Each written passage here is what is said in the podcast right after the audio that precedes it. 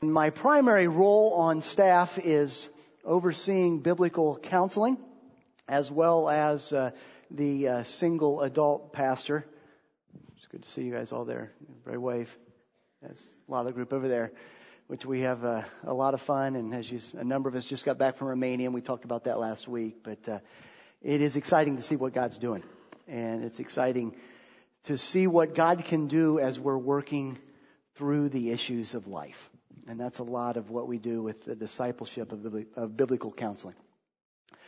Have any of you ever played the game, Would You Rather? Anyone familiar with that game? The, the game, uh, and generally there's these little cards and, and the question is asked, would you rather do this thing or that thing? And they're generally two less than desirable things. Would you rather you lose an arm or lose a foot or things like that? I'd like to play that game this morning here with you. Okay? Would you rather, if I gave you the choice and I was able to, capable to do this, which I'm not, but if I offered you $50,000 right here, no strings attached, or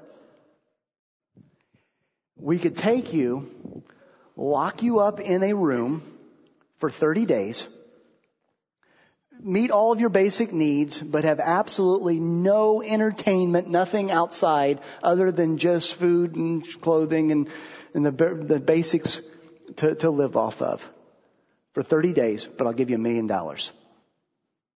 Would you rather take $50,000 right now, no strings attached, or 30 days, $1 million? Again, I can't offer this to you. But if I could, which would you rather? And I know my wife's sitting there saying, that's easy. She would much rather I went for 30 days for a million dollars. And so, we got it. That's okay. I probably would too. All right. You got it? You, you thought through that a little bit? Now let me ask you. I'm going to poll the group here, okay? How many would take the $50,000 cash right now and walk out the door? Okay. A few of you. A few of you. Good. How many would take the million dollars? All right. Now let me ask you the question. How did you base your decision? What was the criteria for the decision that you made?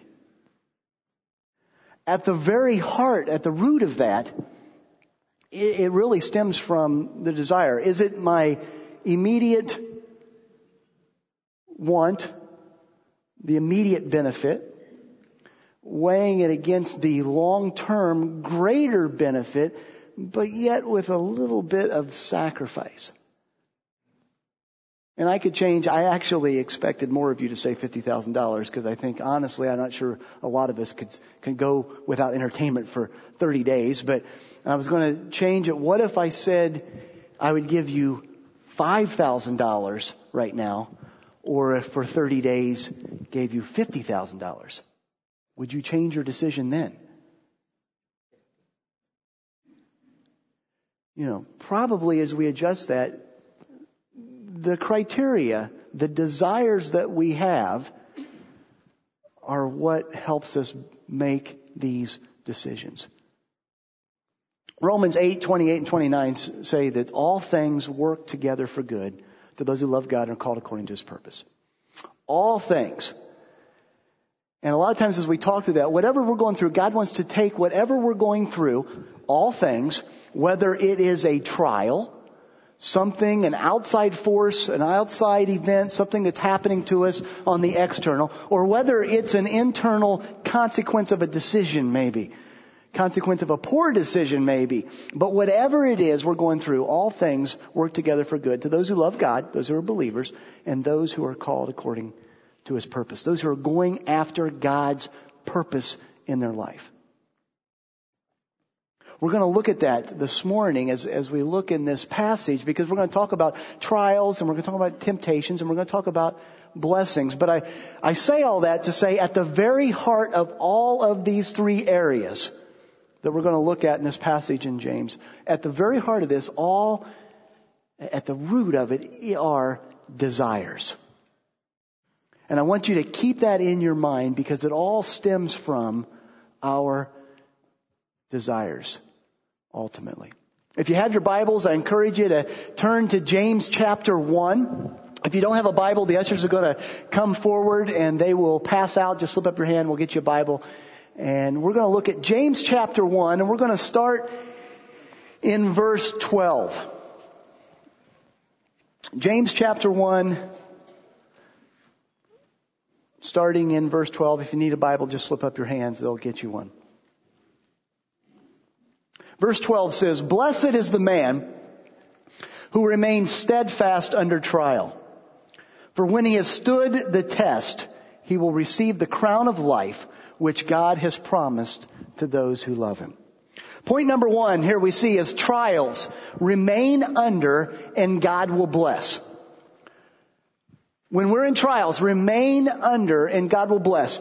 Uh, James here in verse 12 is really just summing up.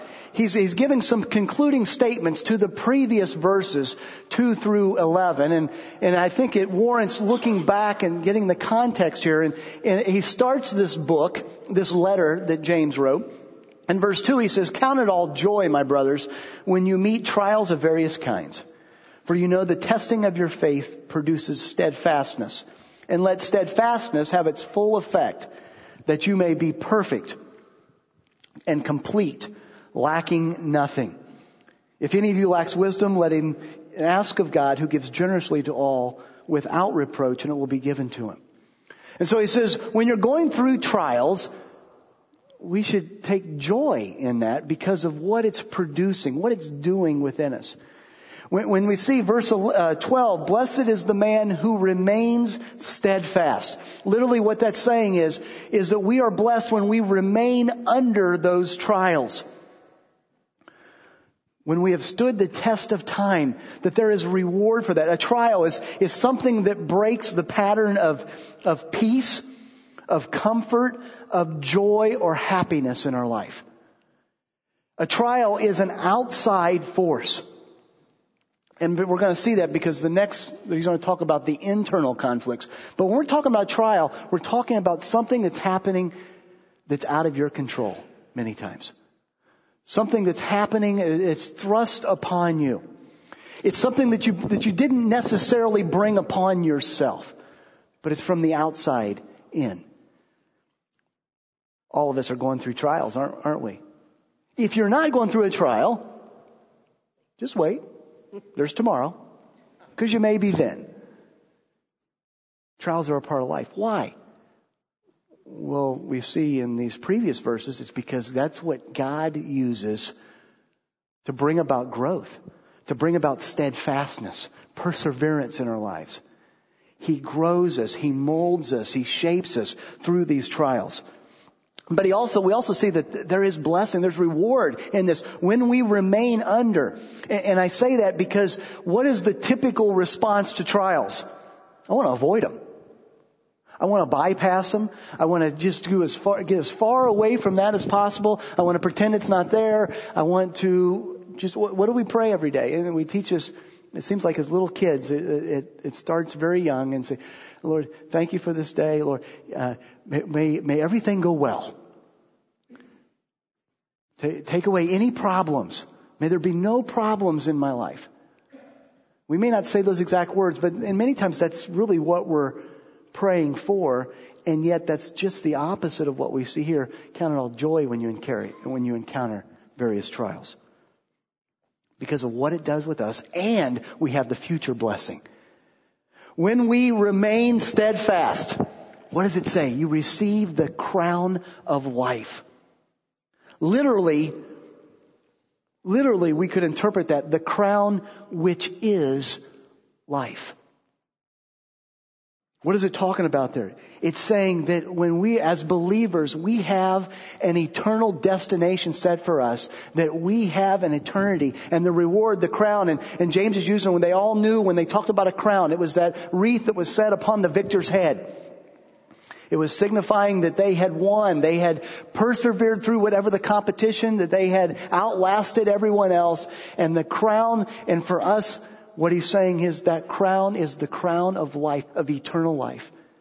We, have looked at just uh, coming on the on the heels of our uh, compelling King series, and we ended up in Revelation 21 and 22, and, and have seen what is in store for us.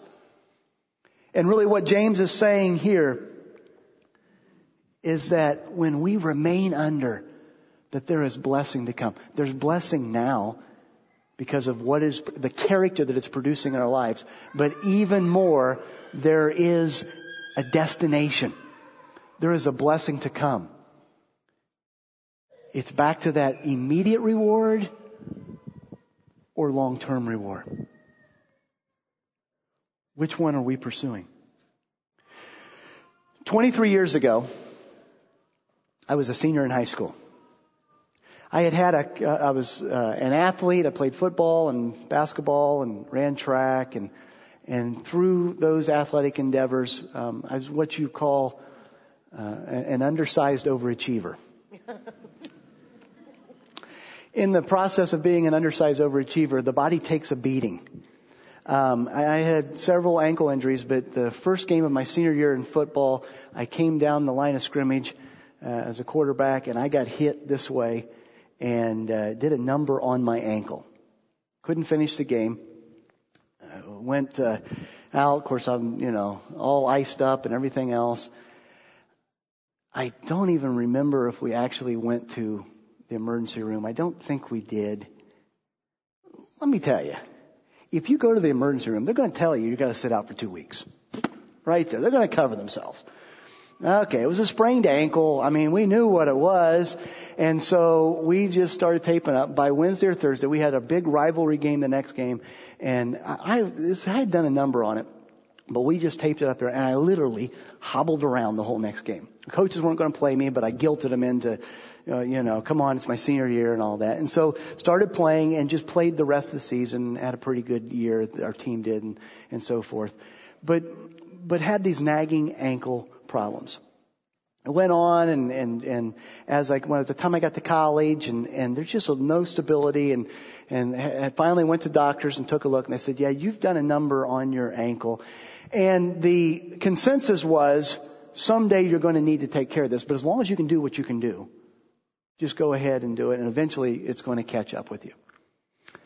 A little over three years ago, or I guess a little under three years ago, it caught up with me. I uh, went to the doctors, and actually nobody around here would actually touch it. I had to go to Chicago. What had happened is 20 years ago, or 23 years ago then, uh, now, uh, the bottom of my fibia had actually broken and was completely separated. I thought it had been ligament problems, but it was actually the bottom of the bone. And so for all these years, I, I would like twist an ankle over a crack in the sidewalk sometimes, you know, if I wasn't taped up and in embraces.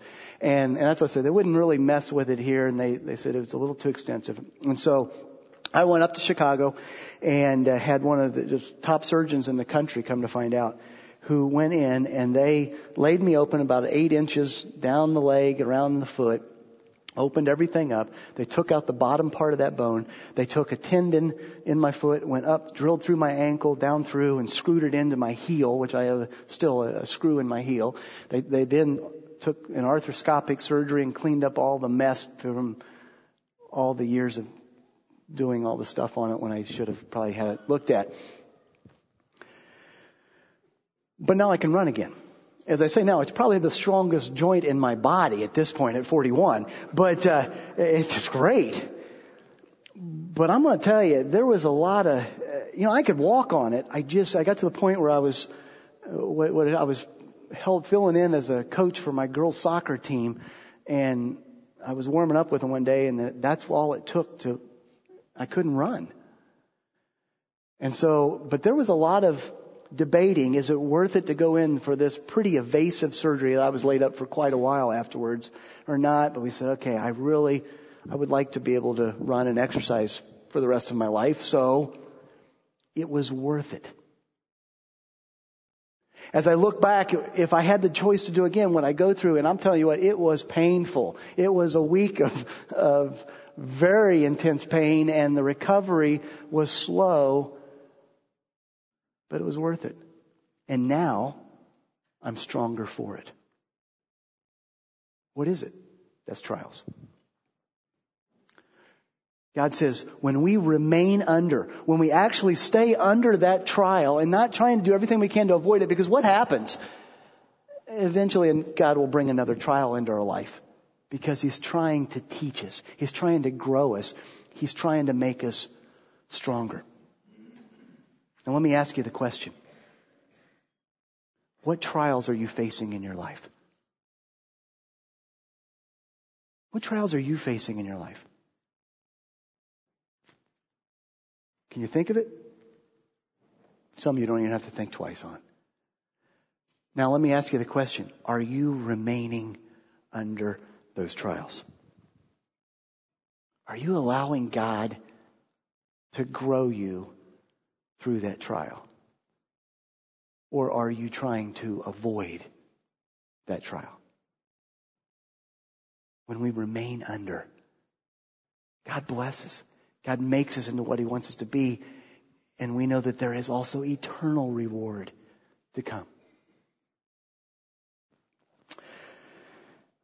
The Discipleship Journal publication a few years ago ran a survey of readers and it ranked areas of the greatest spiritual challenge. It surveyed the readers and the response from the readers were what were the areas of greatest spiritual challenge? Here you go. There was the top nine responses here in order. Number one, they said the first area was materialism. Number two was pride. Number three was self-centeredness. Four was laziness. There was a tie for fifth place between anger, bitterness, anger that, that would lead to bitterness, and uh, uh, sexual lust. That was tied for fifth. The seventh one was envy. Eight was gluttony. Interesting, huh? And nine was lying. That's what the reader said. These are the areas that we have the most struggle in. That's what James here moves to in, his, in our next point is temptations. Don't be fooled. It's all you. Look at verse 13. Let no one say when he is tempted, I am tempted by God. For God cannot be tempted with evil, and he himself tempts no one. But each person is tempted when he is lured and enticed by his own desires. Then desire, when it has conceived, gives birth to sin, and sin, when it's fully grown, brings forth death. Do not be deceived, my beloved brothers. So you see, James then transitions. First we saw the trials, but now he's moving into temptations. Where do temptations come from? Well, the Holy Spirit here working through James, the writer, says that the temptations come from within. They come from us. They come from internal, our internal desires. While trials are external, temptations, on the other hand, are internal. They're internal enticements to sin. You see, all of this, I said, at the root of all of these things you're going to see are the desires that we have. And, and what we find is many times the desires we have aren't necessarily wrong. We have a desire to be loved. Is that a bad desire? No, it's a God-given desire. But when we go after the wrong things to meet those desires, that's when we have problems. It's a desire that ultimately only God can fill. It's the God-sized hole that we have that only God can fill in our lives. God's created desires in their simplest form. And it's interesting because it makes it very clear that first of all, God is not tempted. Sin is, is literally anything that's contrary to the character of God. And therefore, if it is contrary to God, sin, it's not tempting to God. He's not tempted to sin, and because of that, it says in very unequivocally the fact that God does not tempt us to sin. We do a pretty good job of that ourselves. We are where the temptation comes. So many times we, we are so quick to play the blame game, aren't we? We're so quick to deflect and defer, and, and I guess we come by it honest. The, the first account we see of that is the first account that we see of sin in Genesis chapter 3. And, re, remember back the story of Adam and Eve, and once they had sinned, we see the four things not to do when we sin.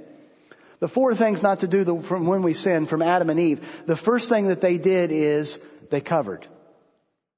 They realized they sinned, they realized they were naked, and they covered themselves. Now, they'd been in the garden alone, just the two of them, and God, and He'd created them, and what were they covering for? It was a natural response to sin. Secondly, they hid. When they heard God in the garden, what did they do? They ran into the bushes, and they're hiding in the bushes. Then they made excuses. They said, well, uh, we were afraid. Uh, it's not my fault. Uh, uh Satan. Uh, they made excuses. And then fourthly, they blame shifted. It was the serpent. Or even worse, the statement that Adam made. It was the woman you gave me, God. That's why I sinned. And they blame shifted. Four things. How we should not handle sin. But when we're, when this is taking place, there is a desire. And, and you see the words that are used here. It says, uh, while God can't tempt us, verse 14, let each person when he's tempted, when he is lured and enticed by his own desires. Lure gives the idea of being uh, dragged away from someplace hidden. It's a, a, hunting, a fishing term, and, and enticed is, is literally to, to entice, to, to, to offer up bait. When, when someone were lured and enticed, were drug away, were baited by outside things? No, we're baited, enticed by our own desire. It's our own desire. Man takes some time, something that many times is, again, not at the very heart, generally is not a bad desire. But then we, it gets distorted. We go looking for the solution to that desire in something that God does not want for us because it's not in our best interest. We see there's a progression here uh, that, that, goes through. It's um, and the desire when it conceives and gives birth to sin, and sin when it's fully grown brings forth death. So you have the desire, you have the conception, where the, the mulling over of that to the, to the point that it then gives birth to sin. Desire, moving to sin, Sin, when it's fully grown, when it's come to completion, when, when, when, it's, when it's made completely full is really the idea with that, then it leads to death. The ultimate conclusion of all sin is death, spiritual death. It was physical death. It, it, uh, all of that. It is, it is spiritual death. That's why we need a Savior. Because our sin takes us to death.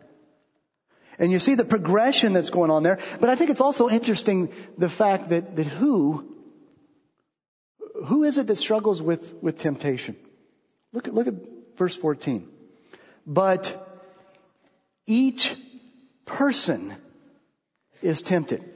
Who's tempted? Oh, we can do better than that. Who's tempted? Each person. One more time. Who's tempted? Each person. None of us are exempt from temptation. I think it's, it's so often the, the misnomer that, that we think that, that, you know, eventually I'm not going to be tempted. But no, each person when he is tempted, each of us uh, have struggles. Each of us have desires and each of us have that temptation and that natural desire to try to start filling those needs or desires that we have with other things. When does it become sin? Well, when we fixate on, when we come to that point where we, I have to have it, and then it moves into sin. And then we see the acting out of that desire. Now, I think it's, it's worth noting that there are some misunderstandings about temptation. Here you go. I'll give you six of them. Six misunderstandings of, of temptation. Number one, one misunderstanding that temptation itself is sin. Temptation itself is sin. That's not true. Each, uh, each person is tempted, but it's when it conceives and gives birth to sin. The temptation itself is not sin. Number two, that we fall into temptation. See, many times we think of temptations like we think of trials, this outside, but we just can't help it that, and what we're seeing from this passage is on the contrary, while sometimes things happen suddenly, it's the internal desires that we have. Case in point, I can drive home and I'm heading up Peoria and let's just say for instance that I saw off to the right in one of the rougher neighborhoods of there a drug deal going down. and there was a little bit of drugs there, I can honestly say there's no draw in that for me. It's not an area that I am currently tempted in. Now there are other things that would be a major draw. We don't fall into temptation. Number three, that God is disappointed and displeased when we are tempted. The third misunderstanding is that God is disappointed or God is displeased when we're tempted. On the contrary, when we are battling temptation, God is very pleased when we're battling temptation. When we give in to temptation, God is disappointed. Number four, to be strongly tempted means that we are as guilty as if we actually committed the sin. Those areas in our lives that are the, the strongest of temptations. It's not true. That we overcome, number five, all temptation by separating from it. Now I want to be very careful because putting in healthy fence lines when we're tempted with the flesh, if we can flee, absolutely do that. But we also understand not all temptations are avoidable. Right? Some things we can't, may not be able to separate from at this time. Number six, when I'm spiritually mature, I will no longer be harassed by temptation. That is untrue, absolutely unequivocally. When I'm spiritually mature, then I'll no longer have temptation. Not true. You know, there's a strong warning. Look at verse 16. As we see that progression, there's that strong warning. It says, do not be deceived, my beloved brothers. Brothers and sisters in Christ, don't be fooled by temptation. Don't be tricked. Don't be tricked into thinking that God's bringing the temptation because He can't tempt you. And don't be fooled by what's taking place. John Piper said this, sin or lust gets its power from persuading me to believe that I will be more happy if I follow it. The power of temptation is the prospect that it will make me happier. That's what James is saying. Don't be fooled. Don't be tricked into thinking if I settle for this temptation, that it's fully, it's ultimately going to meet that desire. While there may be some quick, immediate fulfillment, it doesn't bring long-term fulfillment. The happiness that we seek is not down that path. The key to all this is understanding. If we change our thinking, we can change our desires. We change our behavior. And then our feelings will change.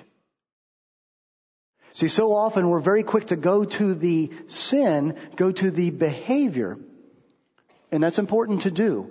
But we also need to go back one step further and go to the desire. It's not just enough to change or, or to put up safeguards on the sin, but actually work to change the desires. Delight yourself in the Lord and He will give you the desires of your heart. Literally, it's saying God will give us the desires that we should have, the desires that He has for us. And so how do we do that? How do we change our desires? Here you go. Five action steps for changing my desires. Five action steps for changing my desires. Number one, These are very simple, very practical, nothing earth shattering here. Number one, change the things I read. Change the things I read on the internet, books, magazines. What am I filling my mind with? Change the things that I read. Number two, change the things that I watch. The TVs, the movies. I'll tell you one of the biggest ones, especially, remember the number one spiritual uh, struggle that people have there, materialism. The advertisements that we watch. The you've got to have, and if you have this, your life will be advertisements. Change the things that we watch. Change the things that we listen to. The music. Music can have a powerful effect on us.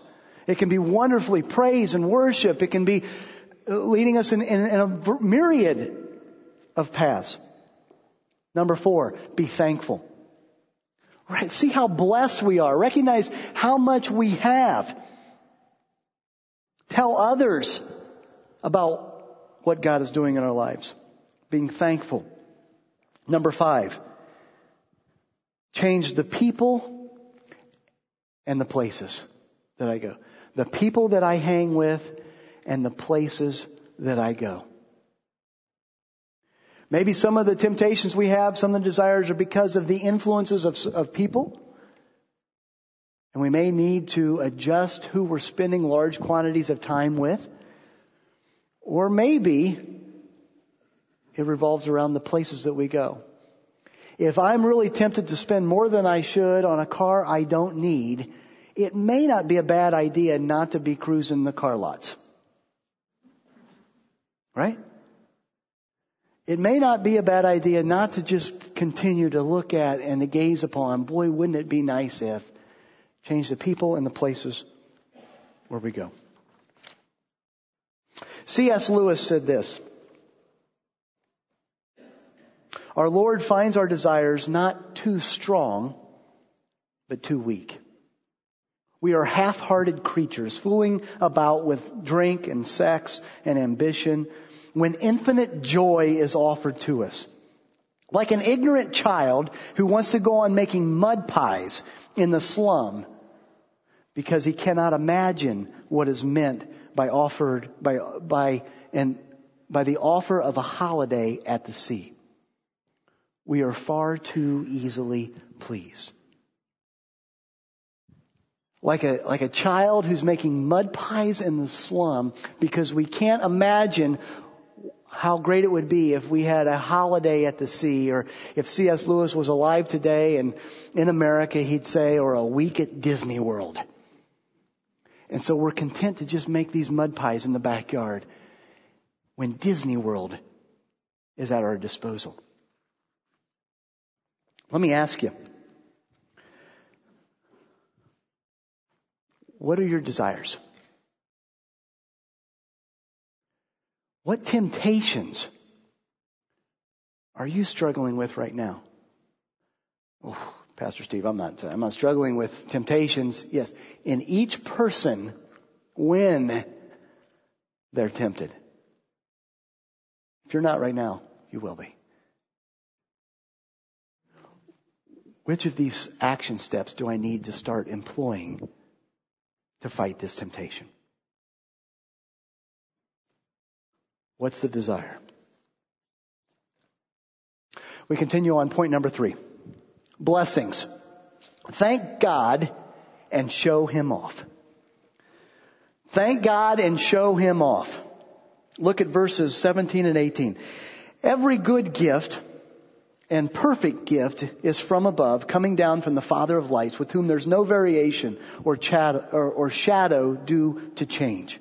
Of his own will, he brought us forth by the word of truth that we should be a kind of first fruits of his creatures.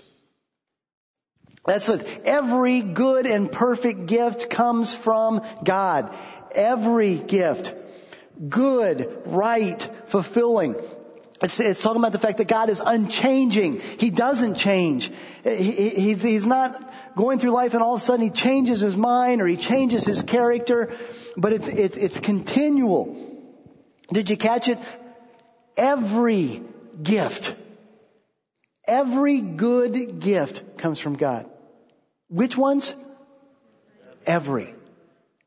Every good gift, every good and perfect gift is this coming down from the Father of lights. The, the idea in the Greek of that coming down, it, it's a continual process. It's, it's kind of the idea of a waterfall. Just, it just continues to flow. It has continuing action with it. You know, God gives us the things that stand up to light. It says the Father of lights.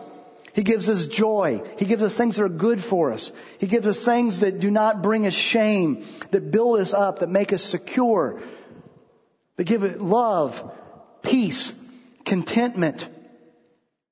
The things that show Jesus off, the things that bring God the glory. He wills for us, it says, to know the word of truth. His, his plan and purpose for our lives. What, what does it come from? The word of truth. What, what does this do? This changes our thinking. It tells us how we are to behave based on right thinking, right behavior. To bring, a, to, to bring about ultimately the right feelings. To bring about blessing in our life. What's the end goal here? And you see that in verse 18. The end goal is that we should be a kind of first fruits of creation. What's it talking about the first fruits? Well, the first fruits here is an Old Testament word here. The first fruits were the, the first of the crops. It was the best. It was the, the first tenth that they would take, the, the very best. It was the lamb without spot. It, it was the best of the produce. It was the best of the best, the most excellent things that they would then bring in to the storehouse. They would bring in to the temple the tabernacle, the first fruits. And what's he saying? The, the idea, the metaphor here that James is using is that we as believers would know the blessings of God to thank Him and that we would actually be the examples for all of creation. That we literally could show God off by how we handle trials, by how we handle temptations, by understanding every blessing that God gives us and every blessing that God wants to shower upon us and we could show Him off that we would be the first fruits, the best of the best of all of creation. And so when people would see us, they would see Jesus Christ and they would say, wow, look at the difference that Jesus has made in their life. Look at what God can do.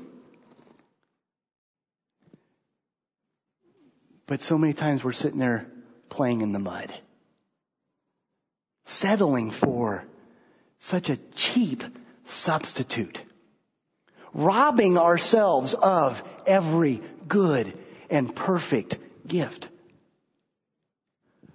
We're settling for the trivial amount when he's got a fortune in store for us. You know, Proverbs uh, 1022 says, uh, the blessings of the Lord make rich and he adds no sorrow with it. When God gives a gift, there's no guilt attached. There's nothing to regret you can take it with joy. There's a old Chinese proverb of a, a farmer. Didn't have much, worked hard, very, um, just a man of character, very wise farmer. One day after he had been plowing in the field, he went in and he put up his only horse that he used for plowing and that night, somewhere in the night, something got opened up and the horse ran off the farmer lost his only animal, his only horse that he used every day for plowing. And all of the townsfolk came in and they lamented with him and they said, what terrible luck. And the farmer said this, good luck, bad luck, we'll see. Well, after a couple of days, the horse actually reappeared. And when the horse came back, along with the horse was this whole herd of wild horses that had brought back. And they came in and they locked up the corral and they had now this whole herd of horses. And all the townspeople came out and they said, what great luck! And the farmer said, good luck, bad luck, We'll see.